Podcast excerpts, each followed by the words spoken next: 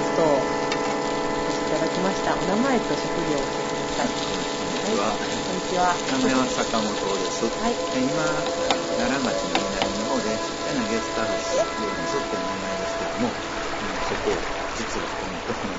のろくがつに開業するという無謀な挑戦をして今大変苦境にあえいでおりますが、なんとか笑って生きております。よろしくお願いします。よろしくお願いします。坂本さん、あのうちのマルルームにも来て。てか来ていただいたのがきっかけでしたよね。そうです ね, ねあのただでご飯呼ばれるって話を聞いて尻尾振っていったのが最初からまあもともとはね、うんうん、あの朝鮮のイベントっていうか美術のね、うんうん、あれをしてくれはるっていうことで、うんうん、でちょっとたまたま関心もあったので寄せていただいて、うんうん、その時に実はそういう食堂でご飯がいただけると、うんうん、子ども食堂、まあ、ね、その時は親子食堂みたいな感じで、親子食堂、子ども食堂はさすがに行けなかったですけど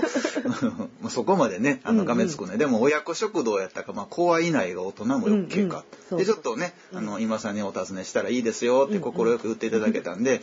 ちょっとあのはいひもじをございましたので、えー、もうご飯いただけるならばお手伝いでも何でもしますと。助かりました。いや私も助かりました。久しぶりにお昼ご飯わらいっぱい食べたなよかったですごちそうさまでまた機会があればそれ以来で、でもそこでね、うんうん、あのだいぶ仲良くしていただいて、ことあるごとに声かけていただいて、私もだいぶ、ね、そういう地元でお友達ができたらすごく嬉しいですし、よかったなと思って、まあ、こんなのにも呼んでいただけましたしね、はい、こんな私なんかでいいんでしょうか。もうぜひなんかあんまり周りにゲストハウスやってる方はもちろんちょっといるんですけれど、この、うんはい、このコロナの中でオープンしてとかオープンした時期は本当に無謀ここに極まれりですけれどもゲストハウス自体は奈良町本当にものすごく多くて、うん、もうすでに加藤競争、まあ、実際にはね、うん、よねんぐらい前に開業のつもりで仕事も辞めちゃって早期退職でやっちゃった、うん、やらかしたんですが、うん、ちょっといろいろ法的な壁がなかなか越えられずにもたもたしてる間にどんどん増えましてね、ちょうどインバウンドが伸びてましたから、うんうんうん、あの業者さんね不動産業者さんなんかもこう空いてる物件使ってどんどん資本もあるので、うん、そういうので増えたのもあってもういっぺんに一時は奈良町だけでももうはちじゅっけんとかね、民泊も含めてですけども、すごいですね。だからもう今なんてコロナじゃなくても、うんうんうん、もう周回遅れどころかにしゅう遅れというレベルで、うん、今からやるのかとみんなに後ろ指さされたぐらいなんですけどもう後には引けないので、うん、やるしかないなで、うんうんはい、もうやっちゃったんですが、うん、まあこの手いただくでございますね。苦しいとこです。なかなかこのコロナでっていうのはやっぱ気を使う部分が多かったりもありますよね。そうですね。最初はまあエイヤーでやったんですけど、うん、ね、やっぱりまだろくがつぐらいはもう夏も終われば OK かっていう気楽な感じで。そうですね。秋はちょっとね、そうなんですよ。静まった時ありましたよね。だからもう秋の行楽シーズン行けるぜ、うん、イエイと思ってたんですけど、うん、なかなかそうは問屋が下ろさなくて、うん、でどんどんなんかこう、うん、なんか社会的にもね、うん、こういろいろこうなんかお互い厳しく見るようになったじゃないですか。もうマスクも絶対シャンなんし、うん、こう出る時には堂々とか、ほんでこう距離とかね、うん、そんなになってくるとやっぱりそれに対応して、うん、お店もやっぱり他のね最重にやってあるお店なんかは、うん、どんどんそういう対応していかはる、うん、体温も測るとかね、うんうんうん、あのこう防護の壁を作るとか そ,、ね、そんなもしはったので、うん、なんかそういうのが逆に標準になってしまった。あーなるほどなるほど。そうなるとやっぱそれしようもなかなかちょっとうちなんか本当にね、うん、ご覧になっていただいて分かったと思うんですけど、うん、狭いとこですから例えば一人ずつにメートルの距離なんか取ったらさんにんめはもう外行ってもらうなんてレベルになりますし、ねうん、その仕切り板をつけるとかなったらもう身動き取れないぐらいなんで、うん、そうするといわゆるその求められる完璧なこう対応っていうのが、ねうん、ホテルさんとかのようにできないとなると。なんかやっぱりこうあんまりこうどうぞ来てくださいって言いにくい部分がある。だからちょっと広告も、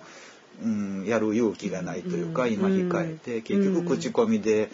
ちびちびやろうかなってやってる状態なんですけど、うん、やっぱりいろんな人、まあ、友達なんかも応援に来てくれたりするんですけど、うん、遠方の人は、うん、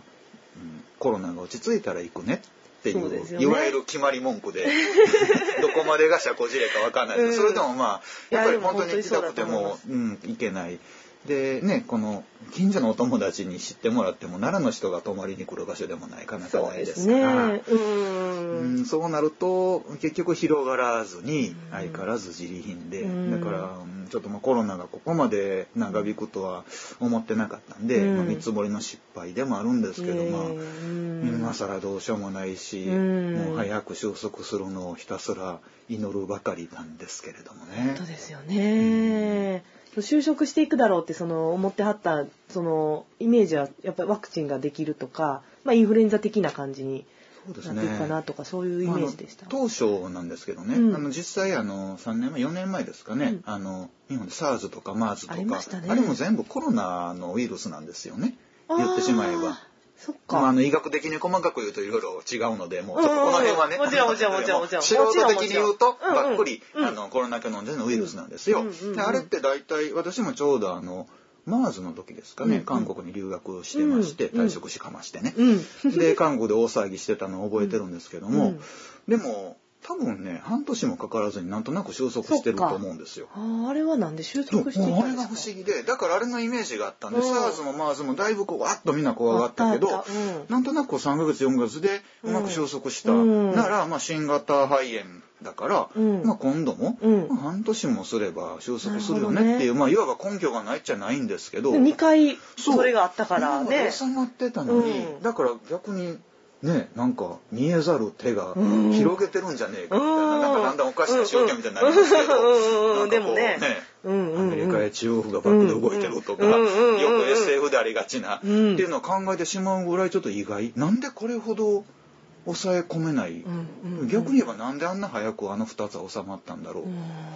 確かに、うん、ぜひそこら辺はね専門家の方のそうですね、教えをいただきたいとこなんですけど、うんうん、でもそういうのがあったので、うんまあ、根拠もなくちょうどね、うん、まだちょうど去年の今頃って、うんうん、横浜の、あのクルーズ船の話が持ちきりで去年かあれ今頃ですね。だからちょうどいちがつの終わりぐらい、まあ、もうちょっと先ぐらいかな、うんうんうん、にがつに入るぐらいやったんですけども、うん、だから正直横浜の話だったんですよ。いやそうでしたよね、うん、いやまあねえ、うんまあ、他人事な感じでしたよね。そうそう、まあ、横浜だからね、うん、まあそういうこともあるよねみたいなでもうちはこんなとこ田舎まで来ないよねみたいな海もないしっていう、ね、そうね、なんかそのうちまあなんとかなるっしょって思ってたぐらいだったんで、うんうんそうでしたね、当然花見も普通に行けると思ってましたもん。思ってましたね、思ってた、うんうん、ならねこんなことでで一旦収まったまたまこんなんでと、うん、結局いちねん以上引っ張ってまだ終わらねえやって、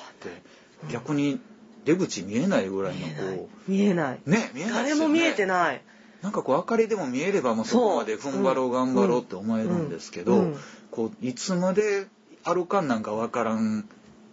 童貞って辛いですよね。辛いですね。山登りとかも先があるから走れる。そう、頂上が分かればいけますけども、ね、ずっと登り続けるっていうのもね。足元だけ見て歩いてたらもうどうも先見ないとね、うんうんうんうん、ただまあちょっとそんな状態なんで、もう逆に動きが取れない、もうおとなしく引きこもって待ってましょうみたいな感じになっていってるのが自分でも怖いんですけど、いやいやいやいや、なんかそうなっちゃったなっていうのは実感ですね。ね、そうですよね、うん、確かにな。なんかワクチンがねやっとでもちょっとずつそうですね、まあなんとかねそれも一筋なんですかね、ワクチンがなんて、まあ、でもあれも仮にできたからってじゃあみんなで打ちましょうってならない。最初はね医療従事者もちろんそうですけど、うん、高齢者の方、うんうんでね、ワクチンもどんだけ効くのか分かんないし、うんうんうん、結局ワクチンはかからないようにしましょうなのでそうかそうかそうか、なるほど。やっぱり私思うにはもう本当は治療薬なんですよね。なるほど。ワクチンができてもかかる人はかかるし、今話題になってる変異種ができたら効くかどうかもわかんない、うんうん、ちょっとタイプが違えば、うん、インフルエンザでも A 香港とか B とかなったら違うのかかっちゃいますよね、うんうんうん、なんかまあかからないようにするのがワクチンだから、うん、それで、まあ、確かに随分楽にはなるんでしょうけど、うんうん、だからといってみんなで家行って戻れないだろうなと。ですよね。うんまあ、パンってなくなるとかじゃなくてもうずっとじわじわとお付き合いしていくような。そうなんですよ。もう多分もうこの世から消すことは不可能だと思う。ここまで広がったらですね、世界ね、そんな仮に日本でゼロにしたって、うん、やっぱり他の国には絶対残るでしょうから、うん、そうなると、うん、もうやっぱり本当の解決策は治療薬だろうと。そうなればインフルエンザと一緒ですよね、うん、お医者に行って薬もってよっか寝てれば OK だよになる、うん、そうなれば、うんうん、インフルエンザレベルになるんで、うん、かかってる人だけがまずもうマスクばかりでごめんなさい、本当に僕マスク乗って電車乗るの辛いんですよ。いや辛いです、ね、もう息苦しいし、うん、だから外出もしなくなって、うんうんうん、そういう方も多いと思います ね, ね、うんまあ、マスクで喜んでる人もいるとは聞くけど私はもうマスクのない世界に戻りたいんですけど、うんうんまあ、でもそうなってインフルエンザレベルになれば本当にこう防がないかん時だけマスクすれば OK、今みたいに電車乗るとき必ずマスクみたいなこんな息苦しい話はならないだろうなと思うので治療薬。ただ治療薬の地の字も今のところ出てこない、うんうん、やっぱりどっか超大変抑えてるんじゃねえみたいなここと言うと怒られそうですけども。いやいやいや、でもなんかそう陰謀論とかがなんかやっぱりすごいネットとかでもたくさん出てくるぐらい、うん、思っちゃいますよ。誰も誰も何もわからん状態っていうか、何なんでしょうね。それがすごく怖いなと思う、この状況。知らされてないだけで実は誰かが操ってんじゃないかって、うんね、そんな想像しだして止まらないじゃないですか。もう止まらないです。もう本当にもうなんぼでも考えられますもんね、はい、小説一本書こうかと思えるぐらい広がりますし、ねね、そのね、さっきも言いましたけど、うん、過去のふたつは収まったのに、ね、なぜこれだけがこんなに引っ張ってんのかが、うん、まあ、分からんちゃ分からんし怖いっちゃ怖い、うん、でもまあね、治療薬ができてさえ、ね、うん、くれれば、うんうん、なんとか戻るのかなとは、うんうん、まあ、でも今までほんまに今まで通り ひゃくパーセント 戻るのかなって言ったら、こんだけいちねんかんもいわゆる新しい生活様式とかいうものがこう広く知れ渡ってしまうと、なんかほんまにパンって戻るのかなって言ったら戻らへんような気がして、ちょっとそれも嫌やなって個人的には思いますね。常にね、こう意識してとか、なんかね、全部リモートでとかみたいなのが前提になってしまったら、前になんかみんなビューって集まってっていうのが、えー、うん、うん、しにくい世の中になったらちょっと寂しい。そうですよね。